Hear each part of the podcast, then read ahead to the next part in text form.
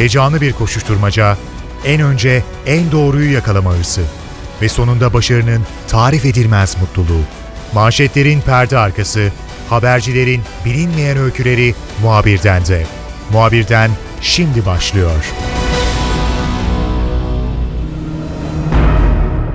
Muhabirden de bu hafta bir konuyu geniş olarak ele alacağız. Yakın dönemde en önemli haberlerden bir tanesi İsrail'in Gazze'ye yönelik ciddi operasyonu oldu. Çok sayıda sivil vatandaş yaşamını yitirdi ve Türkiye'nin de bu operasyona tepkisi gerçekten sertti.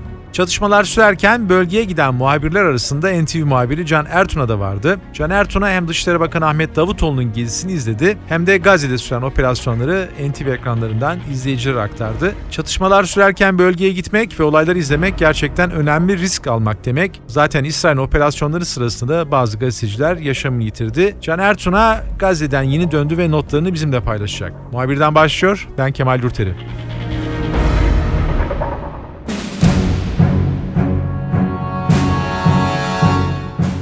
NTV muhabiri Can Ertun'a biraz önce de belirttiğimiz gibi çatışmalar sürerken Gazze'deydi ve operasyonları baştan sona izledi. Önemli çatışmalar yaşanırken Can notlarını NTV ekranlarından Türkiye'ye aktardı. Can şimdi bizimle olacak. Can, bölgedeki izlenimlerini öğrenmeden önce merak ettiğim bir şey var. İsrail gazetecilere pek kısıtlama koymayan bir ülke ancak böyle çatışmaların çok olduğu dönemlerde biraz kontrollerini arttırabilir. Özellikle Gazze'ye geçmek de her zaman kolay değildir. Bildiğim kadarıyla bazı kontrol noktaları falan da var. Bu geçişte bir sorun yaşadın mı? İstersen oradan başlayalım. Öncelikle biz bu geçişte herhangi bir sorun yaşamadık çünkü Dışişleri Bakanı Ahmet Davutoğlu'nun heyetiyle beraber Davutoğlu'nun temaslarını izlemek üzere girdik ve e, giriş için tercih ettiğimiz yer İsrail yani Erez sınır kapısı değil Mısır yani Refah sınır kapısıydı. Ancak kısaca değinmek gerekirse zaten bizden iki gün önce gelen birçok gazeteci de gerek Erez'de olsun gerek Refah'da olsun bizden önce girememişlerdi Gazze'ye. Çünkü e, az önce belirttiğim gibi İsrail askeri operasyon hazırlıkları yapıyordu. Son ana kadar askeri kara operasyonu seçeneğini masada tutmuştu. 75 bin kişiyi 7 askere orduya çağırmıştı ve Erez sınır kapısının da olduğu bölgede ciddi askeri izak. Sivillere geçişte önemli sorunlar e, yaşatmaya başlamıştı. İsrailli kaynaklar özellikle Erez'den Gazze'ye geçişler noktasında. Diğer taraftan Refah sınır kapısı Mısır'la Gazze arasındaki sınır kapısı açık olarak biliyoruz ancak şunu belirtmekte fayda var. Sonuna kadar açık ve çok rahat gidiş gelişin olduğu bir kapı değil. Mısırlı yetkililer de Gazze'ye giriş çıkışlar konusunda oldukça hassaslar ve birçok gazeteci bir hatta iki gün boyunca sadece sınır kapısının diğer tarafına yani Mısır'dan Gazze'ye kadar geçmek için beklemişlerdi. Biz de bu seçenekleri göz önüne aldığımızda belki öngördüğümüz programdan bir veya iki gün sonra Gazze'de olabildik. Ancak zaten Davutoğlu'yla beraber girince Refah'ta hiçbir güçlükle karşılaşmadık. Ne Mısırlı yetkililer ne de Hamas yetkilileri sınır kapısında herhangi bir şekilde beklettiler. Biz tüm işlemlerimiz çok çabuk e, halledildi. Zaten farklı koşullarda kendi imkanlarımızla girmeye çalışsaydık bile iki gün önce gitseydik bile ancak sanırım aynı dönemde Gazze'de olabilirdik. Can dediğim gibi İsrailler normalde gazetecilere pek sorun çıkartan bir ülke değil ama böyle çatışma bölgelerinde e, hakikaten e, gazetecileri de bazen taciz ettikleri, e, rahatsız ettikleri e, olaylar biliyoruz. Daha önce sanıyorum bir kez bir NTV ekipleri yine böyle bir e, çatışmanın ortasında kalmışlardı ve dönemin başbakanı Bülent Ecevit'le devreye girdiğini falan sanki hatırlıyorum. E, böyle bir takım ilginç dönemleri oluyor İsraillerin. E, Gazze'de çok sayıda gazeteci yaşamını yitirdi bugüne kadar. Dolayısıyla oraya adım atmak e, haberci açısından e, belki çok tatmin edici olabilir. Önemli bir takım olayları izlersiniz. Ama e, sonunda bir yandan da bir can güvenliği endişesi her zaman vardır. Bakanın gelişip tabii heyetine yer aldığın için pek sorun yaşamamış olabilirsiniz ama sonrasında da sen orada kaldın. Neler hissettin orada? Çalışma koşulları nasıldı? Açıkçası senin de belirttiğin gibi Gazze gazeteciler için oldukça tehlikeli noktalardan. Çünkü İsrail'in hedef alarak vurduğu ki kendileri de açıklıyorlar İsrail ordusu da açıklıyor. Hedef alarak vurduğu noktalar arasında medya kuruluşlarının, uluslararası medya kuruluşlarının ofislerinin olduğu binalar da vardı. Hatta ve hatta bir ofiste, bir medya ofisinde üst düzey bir Hamaslı yetkili olduğu sırada o yetkiliyi hedef alarak havadan bir saldırı düzenlediler. Elbette çok sayıda gazeteci etkilendi bu saldırılardan. Üç gazeteci öldü öldürüldü. 9'a yakın yaralı var ki bunlar arasında hafif yaralardan bahsetmiyoruz. Ağır yaralılar da var. Örneğin bir meslektaşımız da bacağını kaybetti. Ee, Bir diğer meslektaşımız Filistinli BBC için çalışan bir meslektaşımız çocuğunu kaybetti bu, bu saldırılarda. Dolayısıyla İsraillerin söylediği bir şey vardı. Hamaslı yetkililere ya da bizim terörist olarak kabul ettiğimiz kişilere yakın durursanız siz de hedef olursunuz. Bu şekilde gazetecilerin de aslında hedeflere yakın durması halinde asla sakınılmayacağını belirttiler ve bunu da alanda gösterdiler. Bir diğer konuda çok yoğun bir bom- bombardıman vardı Kemal. Açıkçası karadan herhangi bir tehdit söz konusu değildi. Kara operasyonu başlamamıştı ancak belki de havadan 2003 Irak bombardımanı ki herkes hatırlayacaktır. Bağdat Amerikalılar tarafından vurulduğunda çok şiddetli bir bombardıman vardı ve Amerikalılar zaten bunu bir şok operasyonu olarak nitelendirmişlerdi. Belki de ondan beridir en yoğun hava bombardımanı Gazze topraklarına yapıldı ki Gazze'deki ölçeği düşüneceğiniz zaman bu çok daha etkili. Çok küçük bir araziden bahsediyoruz. 40 kilometre uzunluğunda yaklaşık 7 kilometre genişliğinde ve içinde e, oldukça yoğun bir nüfusun olduğu bu kadarcık alanda 2 milyona yakın kişinin yaşadığı yerleşimlerin çok sık olduğu nüfus yoğunluğunun çok sık olduğu bir bölge yaklaşık 8 gün boyunca aralıksız havadan vuruldu. Helikopterler kullanıldı, jet uçakları F-16'lar kullanıldı. Aynı zamanda Gazze açıklarındaki İsrail gemilerinin, savaş gemilerinin toplarından da çok sayıda ateş yapıldı ki e, yine kara sınırında yer yer İsrail obüsleri de devreye girdi. Yani bu kadarlık bir alan 8 gün boyunca aralıksız vuruldu. Bir akşamı hatırlıyorum 10 dakikada bir yakınımıza olduğumuz bölgeye top mermisi ya da uçaktan atılan bomba veya helikopterden atılan roket isabet ediyordu ki bütün kentin böylesi bir e, ateş şemsiyesi altında olduğunu hatırlayalım. Aynı zamanda sürekli olarak havadan gözledi İsrail. Aynı kadrajın içinde 5 tane Heron'u yan yana saydık biz Kemal Yurteri ki bu Heron insansız uçaklar sadece gözlem değil aynı zamanda gerektiğinde saldırı da düzenlemek için kullanılabiliyor. Böyle yetenekleri de var. Düşünün Türk Silahlı Kuvvetleri'nin envanterinde 8 tane Heron vardı ve terörle mücadelede bu 8 Heron ki ikisinin çeşitli sorunlardan ötürü ikisinin ya da üçünün uçamadığı belirtilmişti. Biz sadece Gazze'de bir an aynı kadrajın içinde 5 Heron tespit ettik. Heron sesleri susmadı, savaş uçağı sesleri susmadı ve patlamalar 8 gün boyunca devam etti.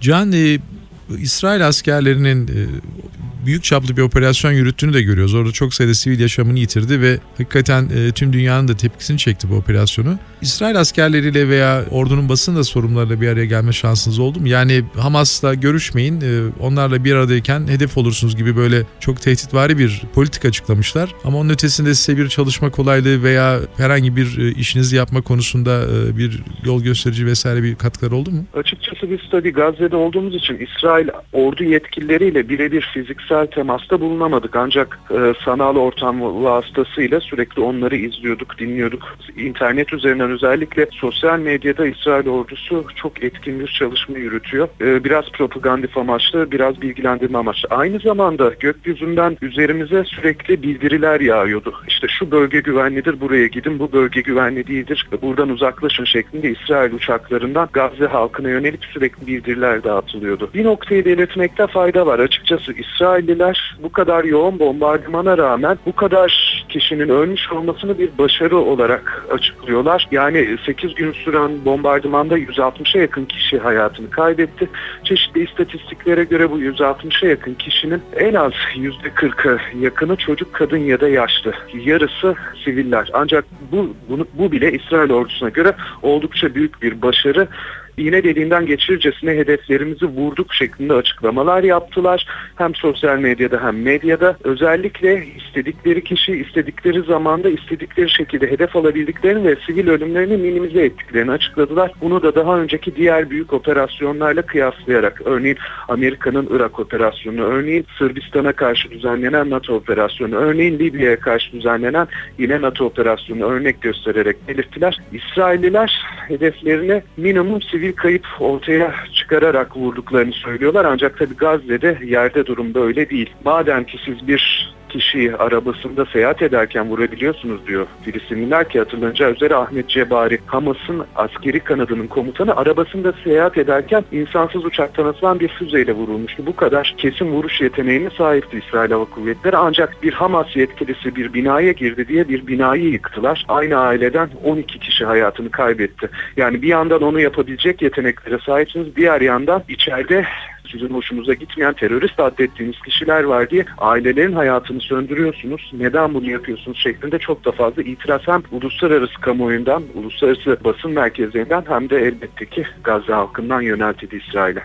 Can bu tabii bir e, Ahmet Davutoğlu'nun Türk Dışişleri Bakanı'nın e, basın toplantısından çıkan e, gazetecileri de vurdu İsrail uçakları. Tesadüfen belki onlarla bir haber işbirliği için bir yerde olabilirdiniz. Belki aynı arabada olabilirdiniz. Hakikaten de çok e, sıkıntılı bir bölge. E, son dönemde İsrail'in çok kontrolsüz bir şekilde bu operasyonları yürüttüğünü zaten görüyoruz. Sen de belirttin çok sayıda gazeteci de zaten geçmişte de yaşamını yitirmişti burada. Peki Hamas onlar nasıl da davranıyorlar gazetecilere? Yani kendi tabii orada bir çatışma yürütüyorlar. Biraz e, can derdinde olmaları gerekiyor. Onlarla bir temassız oldum. İşinizi kolaylaştıracak e, bir takım girişimler oldu mu onların? Elbette ki öncelikle Hamas ve e, Salt Hamas da değil. İslami Cihat, daha küçük örgütler, örneğin sol örgütler, Filistin Halk Kurtuluş Cephesi, El Fetih unsurları bunlar da yıllardır kendi davalarını duyurabilmek için uluslararası medya ile yakından çalışmaya alışmış ve medya ile çalışmayı bilen ekipler. Özellikle onlar da nasıl az önce İsrail ordusunun yoğun bir sosyal medya atağından bahsettik. E,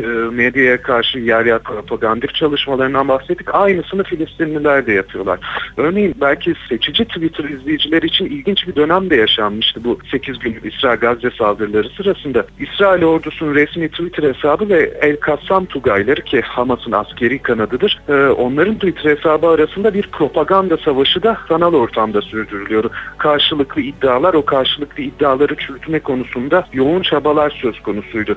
Hamas da e, en az İsrail kadar medya mensuplarıyla kendi yanında, kendi bünyesinde, kendi e, egemen olduğu coğrafyada bulunan medya mensuplarıyla uyum içinde çalışmayı, onların işlerini kolaylaştırmayı e, artık öğrenmiş bir kuruluş. Bunu iyi başaran bir kuruluş. Bundan bahsedebiliriz. Aynı zamanda çok sayıda gerektiği anda gerektiği açıklamayı yapabilecek şekilde örgütlenmiş bir kamu diplomasisi ya da basın ve halkla ilişkiler birimi de var. Yani gazeteciler Gazze topraklarında haber ararken, haber kaynağı sorgularken elbette hiçbir sıkıntıyla karşılaşmadılar. Ancak belirttiğimiz gibi İsrail'in sürekli bir tehdidi vardı. Üst düzey Hamas yetkililerine yaklaşırsanız, bizim hedef listemizdeki isimlere yaklaşırsanız siz de hedef olursunuz diye. Belki de bu yüzden üst düzey Hamas yetkilileri uluslararası medya ile konuşmak için Şifa Hastanesi'ni, Gazze'nin en büyük hastanesinin bahçesini seçmişlerdi. Hamas siyasi kanadının komuta kademesi kurmaylarının gün içinde bulunduğu yer Şifa Hastanesi'nin bahçesiydi. Çünkü orası Gazze'deki en güvenli yerdi. Uluslararası medyayla da bizlerle de Türk medyasıyla da bir araya geldikleri yer adres Şifa Hastanesi'nin bahçesiydi. Can bir ara yine e, NTV ekranlarından gördüm. E,